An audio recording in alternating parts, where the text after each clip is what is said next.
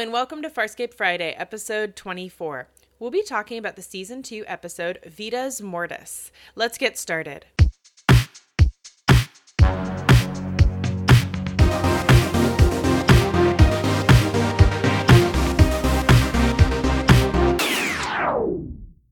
Welcome back.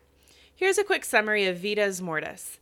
Dargo, Crichton, and Zhaan go down to a barren world looking for a Luxan they heard about. It turns out that the Luxan is an Orican, a holy woman who needs Dargo's help to end her life. Despite John's objections, Dargo participates in the ritual, and the Orican ends up making herself young again instead of dying.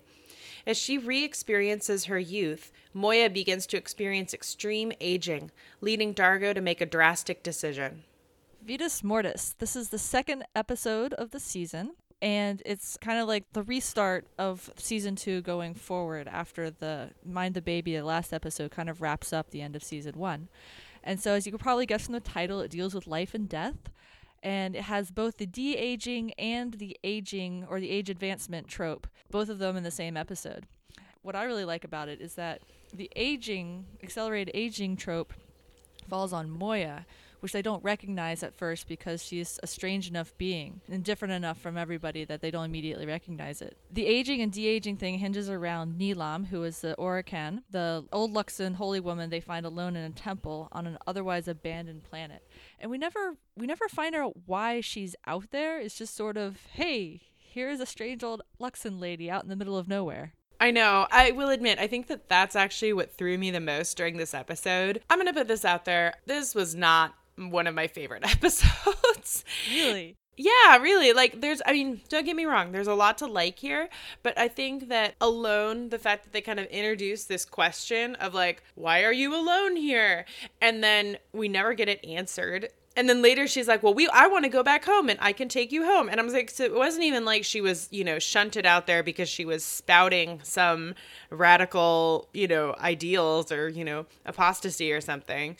So, I don't know it's I, I'm kind of I'm kind of like nah. I think of the one person in Farscape fandom who actually likes this episode because I remember when it came out, it was panned. Like no one liked it, everyone hated it, and I was like, you know, I kind of like it and there's a couple of reasons why that I'll get to in a second. But I want to go back to Nilaam being out there because when I was rewatching it, yeah, why she's out there alone kind of bugged me too. But then I kind of was thinking about it, so maybe she went on a vision quest and she was doing all this spiritual stuff that required her to go into the wilderness, which in this case is the uncharted territories. So I could kind of mm-hmm. hand wave her being out there. That's me purely coming up with it just to make it work.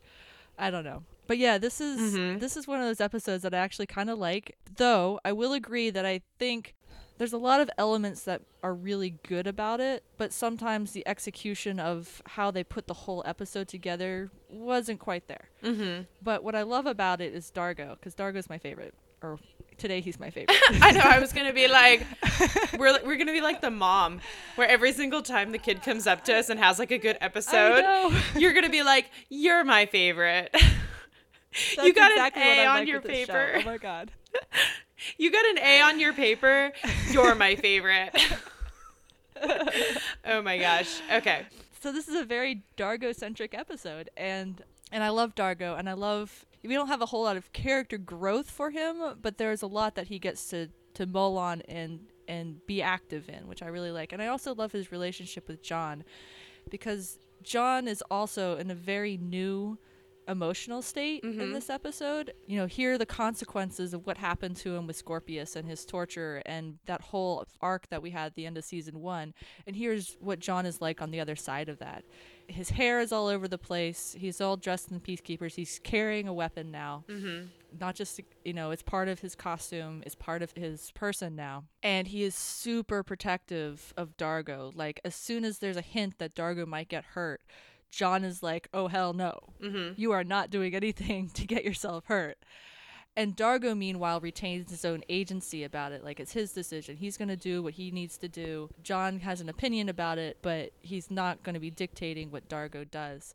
I don't know. I just really love the back and forth between the two of them throughout this episode. Yeah, and I can see that. I mean, there's a lot going on here kind of beneath the surface, which I think really speaks well to the writers and the actors that even even as this is an episode that I didn't care for, there was still enough nice meaty character growth and and plot development that I was excited to watch it. You know what I mean? Mm-hmm. So let's actually go back to the beginning because we then we can start kind of start talking about how John reacts Yeah. to this whole Orican situation. So they land on this planet and it's abandoned and they walk into like this castle thing and they, The castle It thing is, is kind of ridiculous. it's so ridiculous. I'm like, who built this? Well, like, it's also it's definitely not their best CGI work because it just looks like they put a picture on the wall of like a medieval castle and then tinted it and then just went with it. Anyway, Oh my Um, god, okay. I have so many thoughts about the CGI in this episode. I have so many thoughts about the CGI in this episode. Okay. So they go to this castle and then they immediately meet this Orican. And I think what's interesting is as soon as Dargo realizes she's an Orican, he immediately starts basically groveling. Like he starts like bowing and he won't meet her eyes and he's like backing away and he's trying to get everybody else out. John is like respectful, like he kind of looks away. Like I think he realizes you're not supposed to directly look at them in the face or something like that. And Zhaan actually bows, which I liked the three of those reactions, kind of this like mm-hmm. trifecta of, oh, cool, you know? yeah, yeah, John is definitely taking his cues from the others. He doesn't want to start anything. Right. but at the same time he's not like he's not treating her like the well actually i don't know maybe he is maybe this is how john would treat the pope i don't know and then that's the first time and then she calls dargo general and john is kind of surprised by that but dargo doesn't dispute it dargo just Right. kind of accepts it and then we get this scene that's like i don't know it's interesting she like sticks her hand into his chest Into and Dargo's like chest. feels around. Yeah, into Dargo's chest, not into John's chest. She sticks her hand into Dargo's chest and like feels around, and then in the end, she's like, "You're unworthy."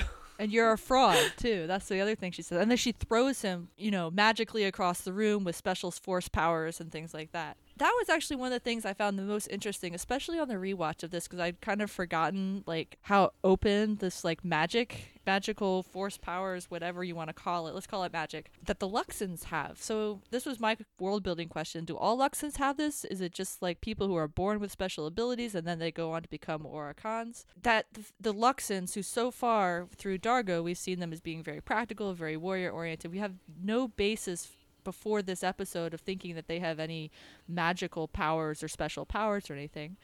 But it made me think about that old black magic, Mm-hmm. where Dargo is one of the ones who's convinced that something evil is going on and there's superstition and stuff going on, and Aeryn yells at him for it. But this episode lights up the context of you know what was going on that old black magic. I don't know if it's intentional or not, but it does work in a continuity sense that yes, Dargo knows that magic or magic type powers, whatever we want to call it, exists because it exists in his own culture. Mm-hmm. Yeah, I would agree with that. So I thought that was a neat bit of world building. Yeah, no, it is, and it's like a good continuity. After Dargo gets thrown out, the, he and John have an interesting conversation that I'd like to play because I think it kind of goes back to their friendship, and it also goes back to John kind of not being the same master manipulator that Scorpius is. like Scorpius is very much a master manipulator, and John is just like always like a good guy kind of thing. Yeah. Because here he is, he's trying to convince Dargo to leave, and this is how he does it. And I'm like, John, you, John, you goober. All right. Here we go. In my second campaign, our enemy surrounded us. My general was badly wounded. I knew he wouldn't survive interrogation if he were captured, so I took on the tattoo of his rank to protect him. Were you captured, Dargo? Yes. But my battle unit was freed before the enemy had a chance to see through my ruse. But you saved the real general's ass, right? Right? So tell me, what the hell is she bitching about? I agree with Crichton. Your fraud served a higher purpose, Dargo. Certainly the Orican can understand that. And if she doesn't, brother, that's her problem. You're right. Good. So let's get back to Moya and heat up some Irish coffees. No. You're right that she should understand that. Wait here. Damn. We were almost out of here. I love that John was like, John was like, I'm gonna tell him that she should understand that, and then Dargo's like, yeah, she should understand that, and then John was like, oh, but I wanted us to leave, and I'm like, what? Instead, he convinced Dargo to stay and and give an explanation for his actions. It's actually a very friend kind of conversation because you've been slighted by this this other person. They don't understand the full context of what's going on, and you know if they don't want to understand it, then that's their problem. It's not your problem. You did the right thing. Mm-hmm. Yeah, no, for certain. It definitely is like kind of the thing you would say to somebody over beers or like, you know, like, you know, he doesn't deserve you. You're too good for him. Yeah. You know, kind of thing. Yeah, definitely. And I definitely think here, though, we are seeing a much stronger friendship than we almost ever saw in season Yeah. one. I think that the last couple episodes in season one just really built them into something that's legitimate friendship and not just friends by association. Yeah. Well, I mean, they went through a, basically a, a suicide pact together. you know, they Mhm. both went on the suicide mission in Family Ties. They were both with each other, and John had to watch Dargo lose consciousness while he floated in space without a spacesuit. I mean, even though Dargo ultimately lived, that's got to be kind of traumatizing, in addition to all the stuff John just went through. The other thing that we get in this conversation is more of Dargo's backstory. So we find out that the tattoos on his face have significance. That's what's marking him as a general. And that he actually isn't a general Mhm. and was doing it to save somebody. That's another thing that I kind of thinking about when I was thinking about themes of this episode. And when we get towards the end, it'll come up again. But the context of actions comes up a couple times, and this is the first instance of it. So, you know, you have the the straight up fact of Dargo is lying about being a general, and he's a fraud because of that. But then you dig underneath that, and there's something else going on, and it leads to questions about motivations, which actually comes up later with Nilaam with the whole aging situation with Moya too. You know, how much do, does context matter to actions? How much does intent matter, or what you were planning to do with something? You know, I think that's one of the things that this episode is questioning. hmm Yeah, I would agree with that. And I think that it is good to get some nice Dargo backstory because up until now, essentially all we've had of backstory from him is like, you know, the woman in refrigerator's dead wife trope Mm-hmm. of, oh, my wife was killed and I was in prison. And, you know, it, which is, you know, tired. that, that- I mean, that is what it is. Yeah. Yeah, it's a little bit tired. I mean, and I'm not gonna I'm not gonna be like it makes him uninteresting, but I am gonna say that it was tired when Farscape was written. Yeah. You know, this isn't something that, you know, now 16 years later, we're like, oh, in 16 years, it's really tired. I'm like, no, I mean, it was pretty tired 16 years ago. yeah. But at the same time, I I really do like this backstory for Dargo because it makes him a more meaty character, mm-hmm. and it also makes his his military experience. It puts it in better context, you know, Right. because we get the feeling that he was in like a long war, and we get the feeling that the enemy was dangerous, and this wasn't just kind of like him serving in the National Guard when there wasn't a wartime kind of thing, you know. Can you imagine Dargo in the National Guard? He'd be like, "Let's Oh go gosh. invade right now." They'd be like, "We're not at war, Dargo." but let's go because they're doing bad shit. Let's go to Let's go to Canada. We'll invade Canada. Oh my gosh. Oh, we're maligning poor Dargo here.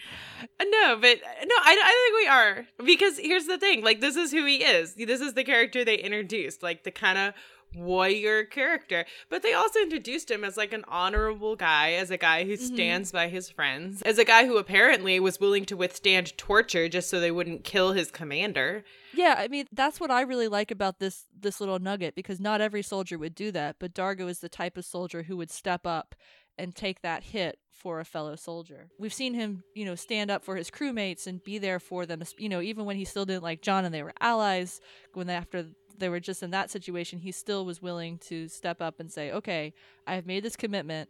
I'm going to follow through on it." And that's just the kind of person he is. hmm So Dargo goes back in, convinces Nilaam of his worthiness, and she apparently she already knew. She just wanted to make sure that he had strength of character, that he was that he would gonna, stand up for himself. yeah. I guess that he wouldn't punk out when the going got tough. so yeah. I don't know what's up with my slang this episode. I don't know. either. Um. Okay. So anyway, after that, then we have him explaining the ritual to John and Zhaan because he wants to stay and do it. And this is where I think you really see the protectiveness of John come out. So I'm going to play the conversation that follows. To assist her in the ritual of passing. Whoa. Ritual? A bonding. An emotional and spiritual link is forged, John. As I understand it, when the Orican dies, the attendant sanctifies the ascent by transferring energy to her. Strike two. I do not like the sound of transferring energy either. But the process normally involves little risk. How little risk? Oh no, let me put it this way. How wrong can it go?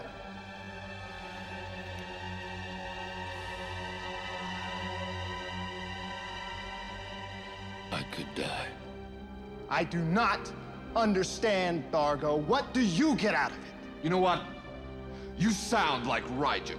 Luxans consider it a great privilege, John, to attend an Orican. No, not merely a privilege. It is the highest honor we know. So you get your name on the Orican honor roll, and that's it. You also go part of the way into the next realm, John. When you come back, you've seen. If you get back. When you come back, you've had a glimpse of the other side. I envy you, Dargo. Don't. Don't envy him.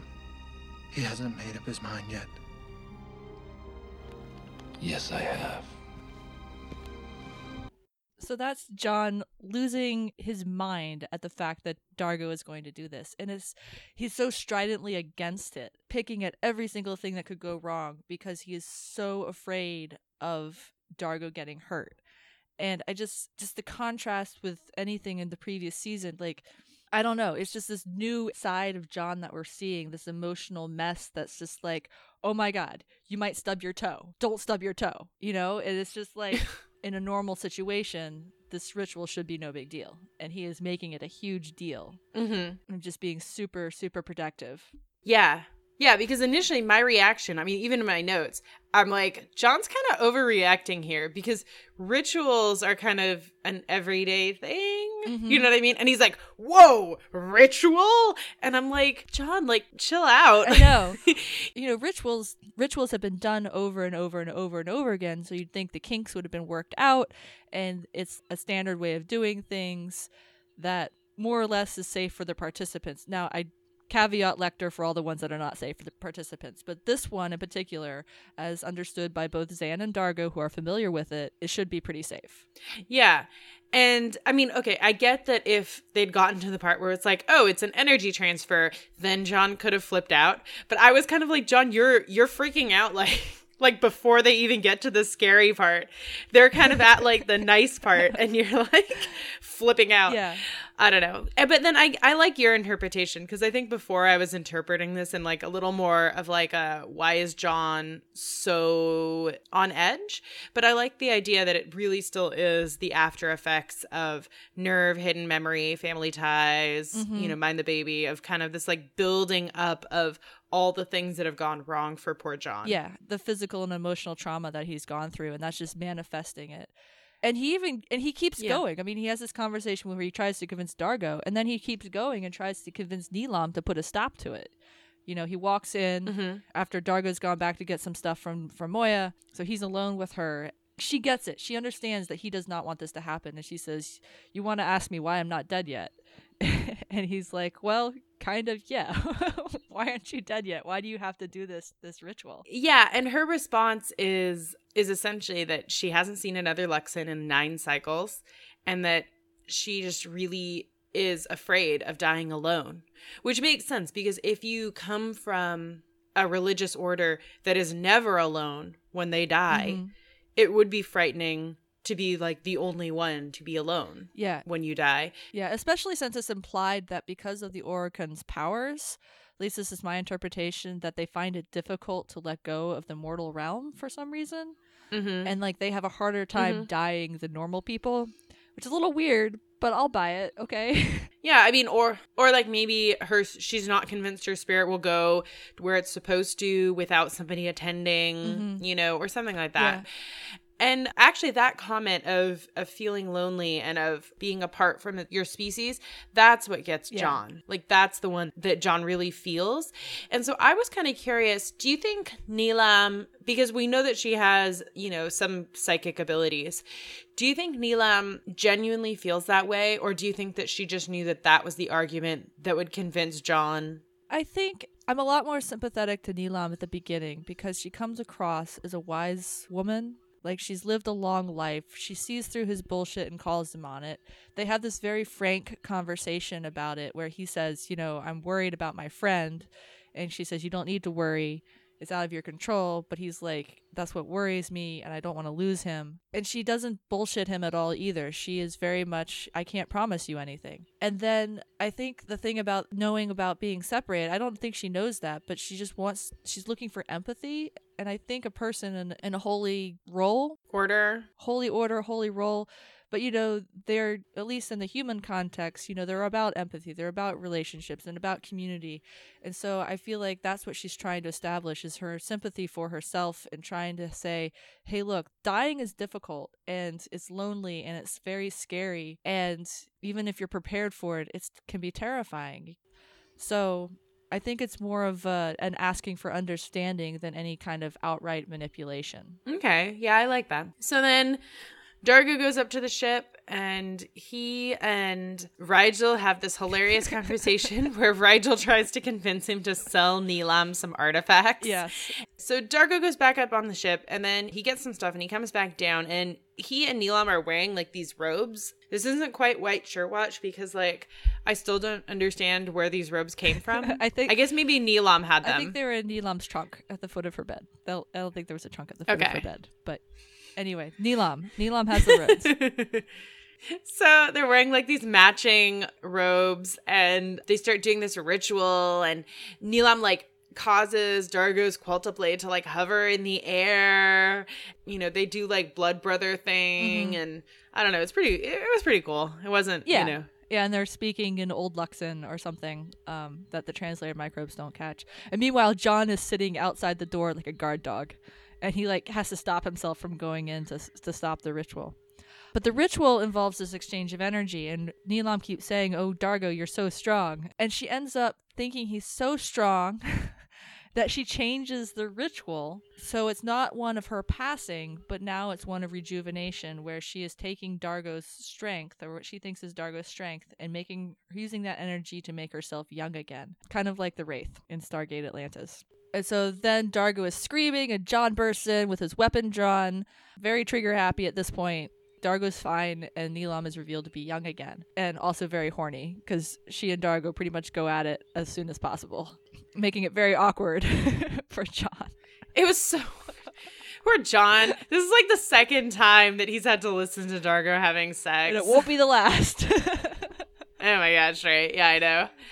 Yeah, I'll admit, I'm a little bit grossed out by the way Nilaam like approaches having sex with Dargo because Mm-hmm. she's immediately like, "You made this body. You should at least enjoy it." And I'm kind of like, Ew. "Ew."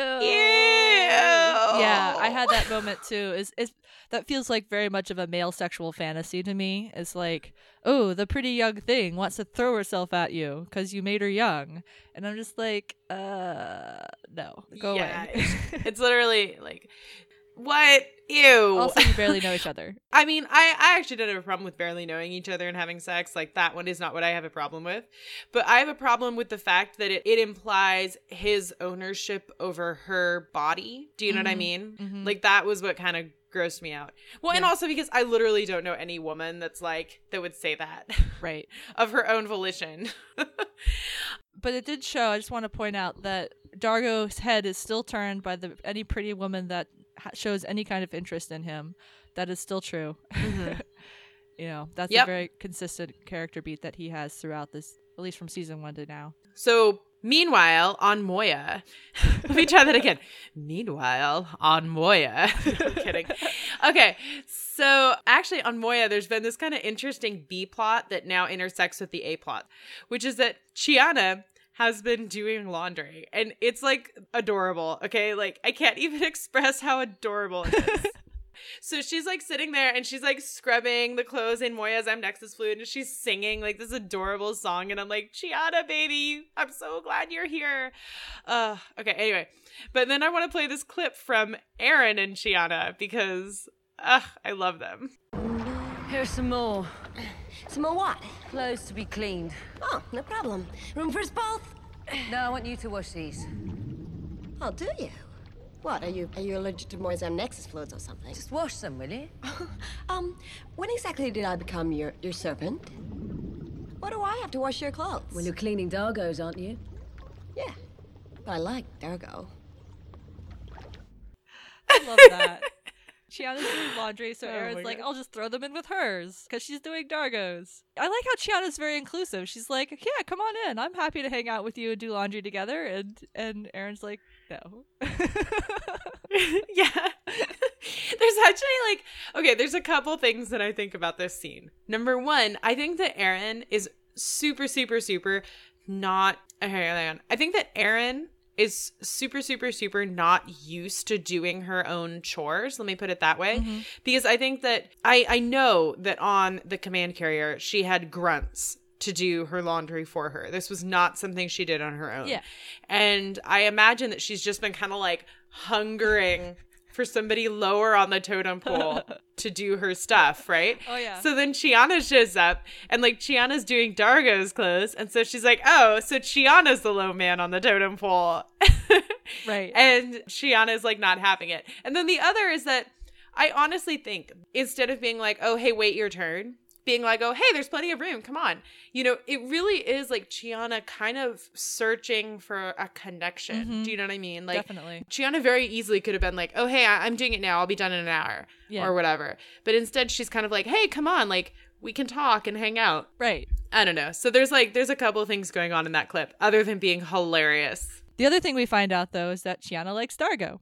You know, we kind of get a little bit of that at the in Family Ties when the when Dargo is like, "I want you to be safe and pretend that you were never with us, that we forced you to do everything." And here, I I feel like from that conversation, we've kind of get Chiana reciprocating a liking of Dargo, and I, it's nothing open or anything. I don't think it's like I don't know what it is right right now, but she likes him enough to do his laundry, so that's that's a pretty good thing, right? Mm-hmm. Yeah, for certain. I mean, definitely like the doing the laundry thing is, I mean, it's cute. Come on, that's adorable. but also, you get a through line for that because when Dargo comes back up on the ship, Rygel immediately comes in and he's like, Ooh, what are you doing? You want to sell your stuff to the old Luxan? I bet she'd pay a lot of money, you know? and he's like, Why don't you let me do the bargaining, Dargo? And I will get you a really good cut. And then Chiana just comes in and she like just covers Rygel's mouth. And she and Dargo have this conversation where Dargo's like, Oh, hey, I'm going down to the planet. I'm going to do this ritual. And she's like, Oh, cool. Is it safe? And he's like, Yes. Yes. Yes. and he totally is like they both know it both Chiana and Rygel know it and it's just like he wants to protect her and make her feel like it's okay and i think that's partially a reaction to how john reacted but at the same Mhm. time it's like you know you don't want to worry the people that are staying behind but yeah she's she clearly comes in to see him and see how he's doing and what's going on Mm-hmm. Yeah, well, and also, I don't know. I think that it's interesting that at the end, it's Rygel that is kind of like, I don't believe him. mm-hmm. yeah And Chiana kind of has this like look on her face, like she's a little bit surprised at why Dargo would lie to her. Because up until now, he really has been like f- really straightforward. Yeah, but at the same time, it's one of the situations where you can kind of tell why the person is lying to you. I hope Chiana knows why. I don't know, Mhm. but she does Yeah. sense it. You can see it on her face. So, so that's what's happening on the ship. And so while the ritual is happening down on the planet, and Nilaam is doing the energy transfer with what she thinks is Dargo, turns out to be Moya. On the ship, Chiana is back to doing laundry in the amnexus fluid, and she gets frozen in the amnexus fluid. And I want to play the clip right after that happens because this is more comedy gold. Zhaan? Aeryn? Need some help? Hey. What have you done? Nothing. Well, you must have done something. I didn't do anything. It, it just froze up all around me. Get me out of here. When did I become your servant? Don't fool around. Just just get me out of here, okay? What's the hurry, Chiana? You're not allergic to Moya's Nexus fluids, are you? Oh, yeah, very funny, Aeryn. Look, can you please just do something? Zhaan. Finally, someone who's a little more useful. What did she do? Oh, I didn't do anything. I just. Oh, poor Chiana. Oh my God. Everyone thinks that she's the one who did something. Poor girl. Oh, I just love that like both of them immediately ask the same question. and then Oh, Aeryn man. gives her crap about, you know, I thought you we weren't allergic to the Nexus fluid. so funny. but I will say this for Aeryn, even though she's giving Chiana a hard time, she does end up helping. Oh yeah, for certain. Like I think it's and it very much more is like a teasing kind of thing. Like you can see it on her face that she's just enjoying the turnaround. Yeah. She's not like she's not like enjoying Chiana's pain, but she's just enjoying that she gets to use Chiana's line back at her. That's Yes. what gives her pleasure. yes. So when they ask Pilot what's going on, we find out that Moya has been having a lot of symptoms of extreme aging. Um, the amnexus fluid freezing is a symptom of extreme aging, and Moya starts Moya's outer hull starts disintegrating. Which is a symptom of extreme aging. And so, as viewers, it's pretty easy to put the pieces together. Yeah. Once Pilot says extreme aging. yeah. Well, I think the actual labeling it aging comes a little bit later. I think that's just like the second conversation with Pilot. But they know something's wrong. As viewers make the connection instantly. And of the crew, Dargo's the one who makes the connection first, but he doesn't bring it up with the crew. He brings it up with Nilaam in private when Nilaam comes up to help mm-hmm. with Moya's symptoms. And I thought that was interesting because there's actually a lot of conversations Dargo has with Nilaam in private They're very confrontational and basically expressing the crew's point of view to her. But he always mm-hmm. defends her publicly. He doesn't want anyone else talking to her that way. Which I just thought was an mm-hmm. interesting nuance, I guess. I actually enjoyed that too. It reminded me a little bit of Scorpius's mistake with Crais last season, where he kind of confronted him in front of other people rather mm-hmm. than confronting him in private, and that immediately set Crais's hackles up. And I think that that's something that Dargo's doing that's smart here because number one, this is a holy woman to him. Right. This isn't just some rando. It's someone you respect. Yeah, it's someone he respects. And so I think that he wants to publicly protect her while at the same time acknowledging that there's something going on. Yeah. And so um, we actually get a really good confrontation when it becomes clear to Dargo and Nilaam that it is what they did, that they did make a mistake. And he confronts her in private about it. Yeah, Nilaam has been trying to help, just to set this up a little bit. She tried some incantations that just made the situation worse. So here's the confrontation after they leave and go back to the temple. Your transport pod, uh, how far can it get us? Leave my friends. Some distance between me and Moya might stop the energy drain. I. And if it doesn't, Dargo, it is just a ship. Moya is not just a ship. She's alive. And you are taking her life to restore your own. The life of a Leviathan for the life of an Orican. How can an Orican justify taking life? Have you forgotten who you are? Have you forgotten what I can do? I have not forgotten what you cannot do, which is restore Moya's life! Does that not suggest to you that you have taken something that you really should not have? I can't give it back now. I can't lose this. Lose you. Dargo, I. I don't know what to do. Tell me what to do. I love that scene because Dargo immediately rises to Moya's defense. Like she is so much more to him and to the crew than anyone else can understand. And he doesn't let Nilaam get away with stealing Moya's life, you know? And I love that whole mm-hmm. conversation because of that. And it really makes me mm-hmm. ugh, dislike Nilaam for being so selfish. It's an understandable selfishness, but it is still so completely selfish and arrogant and, you know, I'm a better person than a, you know, stupid Leviathan ship. You know, who cares about a ship? Uh, Yeah, and I think it shows a really nice contrast between where Dargo was in even late season one with Through the Looking Glass and now, where in Through the Looking Glass, he was kind of like, oh well, we're gonna abandon Moya. Who cares? And then here he's kind of like Moya is not just a ship, because this is somebody. This is is a, almost a person to them at this point. Do you know what I mean? Like this mm-hmm. is she's a physical presence, and she's no longer just shelter and food and comfort and transport. Because now they've seen her give birth, and they've seen her lose her baby, and they've seen her make decisions that protected them at the cost of losing her baby and at the mm-hmm. cost of you know putting her own life in risk and so i think that his his kind of like this it's this visceral like yeah dargo yeah you know as as viewers you know we're kind of getting that that nice that that nice kind of relationship you know the acknowledgement that it exists Right. The acknowledgement is is really what it is, and also just the fierceness of the defense. And the following conversation with John also highlights that as well, where they basically John and Dargo have the same conversation that Dargo just had with Nilaam, where John is the one saying, We have to stop this. And Dargo's trying to get John to understand the context. And that's the scene that really, those two scenes are the ones that really stuck with me when, like, when this episode came up again for our rewatch. I was like, oh yeah, this is what I remember about this episode is those fierce defenses Mm. of Moya. I'm going to play the the John scene because it's so good. And it also, this is another one of those John Dargo relationship moments. And by the way, if you are a John and Dargo shipper, this is an episode for you. We're out of time. Moya's hull is deteriorating fast and pilot can't do a thing. You know what's causing it? John. Nilaam isn't evil. That doesn't change anything. Moya, Pilot, Aeryn. They will never forgive her. They may never even forgive me. But you. You must understand. I understand.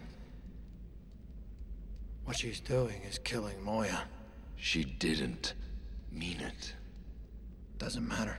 She honestly thought that it was my energy that restored her youth. She's trying everything she can to restore Moya's health. Dargo, I don't know what she intended.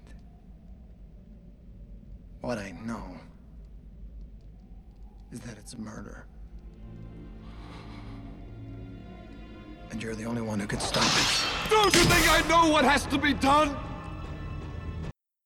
yeah the it's murder like that's another very visceral defense of moya because she is this whole being that she is being killed intentionally whether through good Mhm. intentions or bad it's still intentional by Nilaam for for not you know Nilaam wants to have her cake and eat it too but that scene just Mhm. is so intense between John and Dargo and the end of it Dargo breaks down and he knows that he has to to stop Nilaam and force the the final ritual where she dies and he doesn't want to. And it's like he's clicked with her you know like John clicked with Gilina. This is Dargo clicking with Nilaam.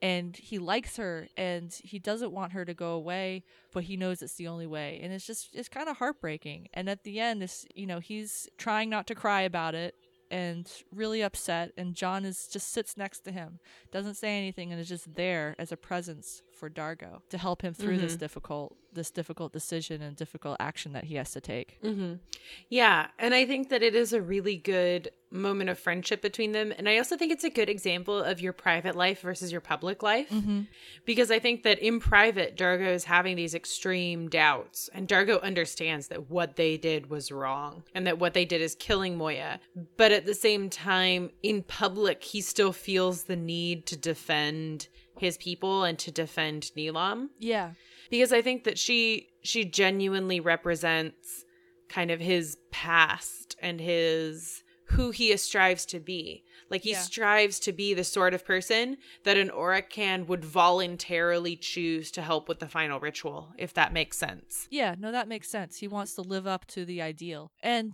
that's the thing about that conversation, too, that kind of goes back to what I was saying earlier about context. He's trying to provide context for Nilaam's actions. Like, she didn't mean to, it was an honest mistake. You can't blame her for it.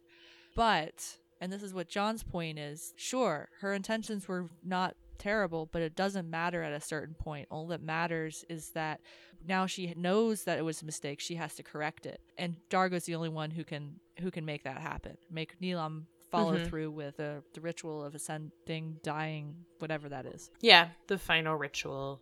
So then they do the the final ritual and I want to talk about the CGI now Okay. because I've had so many issues with the CGI in this episode. They do this ritual where Nilaam like ends up killing herself on the sword. She ends up like thrusting herself on Dargo's Qualta blade. A single drop of her blood falls to the floor. In that drop, we see her face. then the drop of blood explodes into crystalline whatever.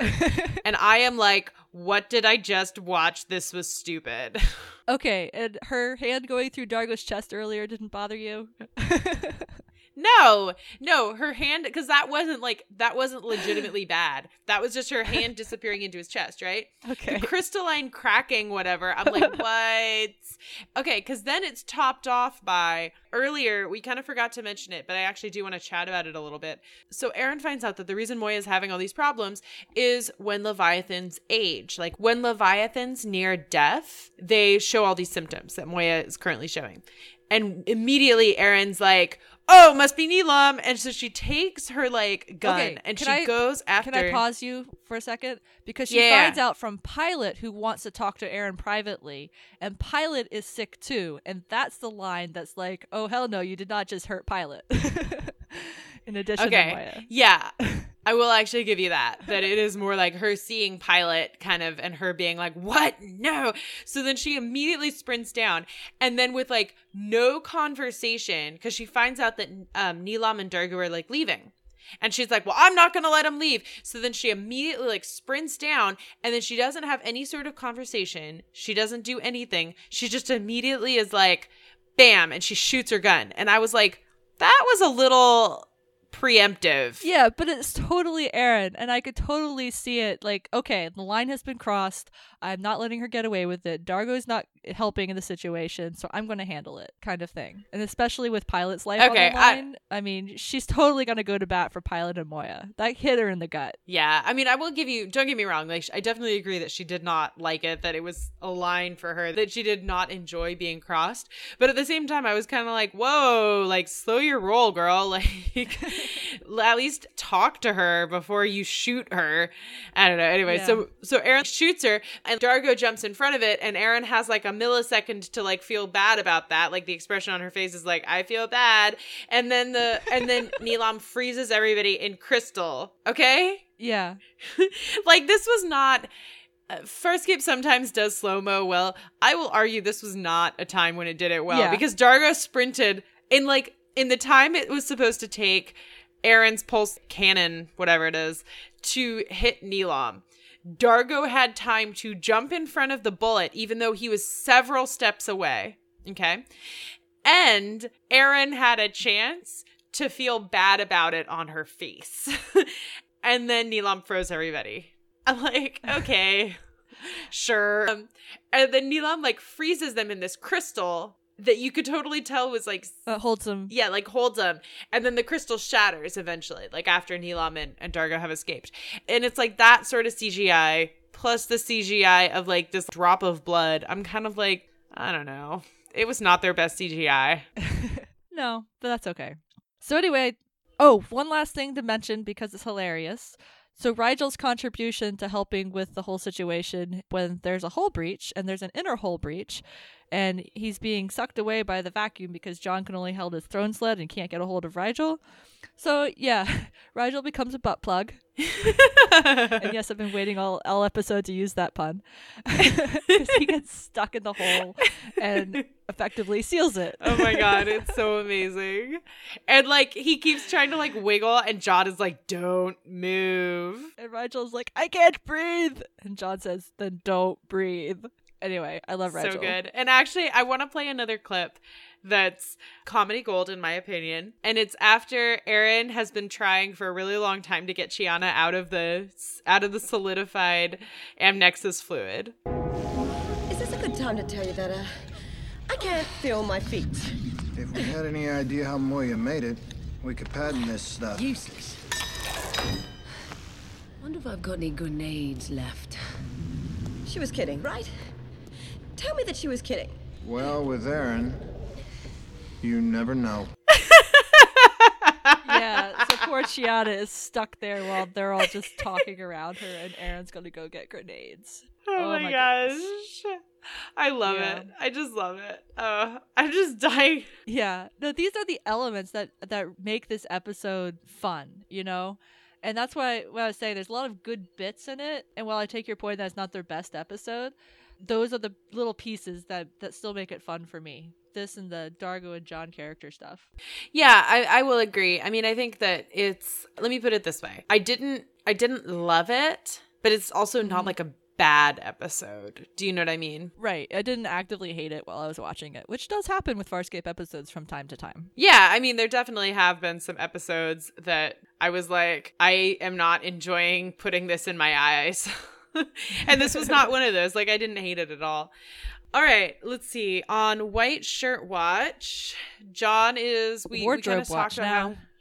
Oh yeah, I'm sorry. Okay, on Wardrobe Watch, John is in all leather. He's got this cool coat on. I don't know what would you call it? Like Mhm. a duster? It's a it's a yeah, it's like a great long coat. I don't think it's completely leather, but it's very long and flowy and you know, all peacekeeper black all the time.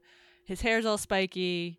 He's clearly dug through the peacekeeper stores, which I think is how the the showrunners and the writers at the time hand wave costume change. It looks pretty cool. Mm-hmm. Zhaan is in this like blue dress with like an Egyptian kind of neck thing going on, and she's got like Wonder Woman bracelets, and I'm kind of digging it. You know, I I miss her old like robe thing, but I still like this a lot. Yeah, and then at the beginning of the episode, Dargo's wearing this really weird, like leopard print poncho. Wow, Dargo. I mean, Oh the planet's supposed to be really cold, but it looks ridiculous. I know, and I'm like, where did it come from? Oh my god. Okay, so all right. So, what would you think of this episode? So I give this one a three. Like I like a lot of it. As I said, I'm probably one of the few people in fandom that genuinely likes this episode, but it isn't it isn't brilliant or anything. There's just lots of funny bits. There's lots of a couple good character bits. In terms of like overall continuity, I like how it hangs the continuity, but there's nothing particularly pushed forward. You know what I mean? Mm-hmm. In terms of the long term story arc, and maybe I say that knowing too much about the show. What'd you think? Yeah, I'd go with like a two, like a two and a half, maybe. Like I said, I didn't hate it. It wasn't like a zero. It was just kind of like a. It was just kind of like an average episode. Yeah, definitely. All right. So that's our show. And we are watching Taking the Stone next week. And if you want to follow us online, we are at Farscape Friday Podcast at gmail.com, at tumblr.com, at dreamwidth.com, and Farscape Friday on Twitter. And if you like us, rate us on iTunes. You can su- subscribe to us on iTunes or on Simplecast. All right, we'll see you next week. Bye. Bye bye.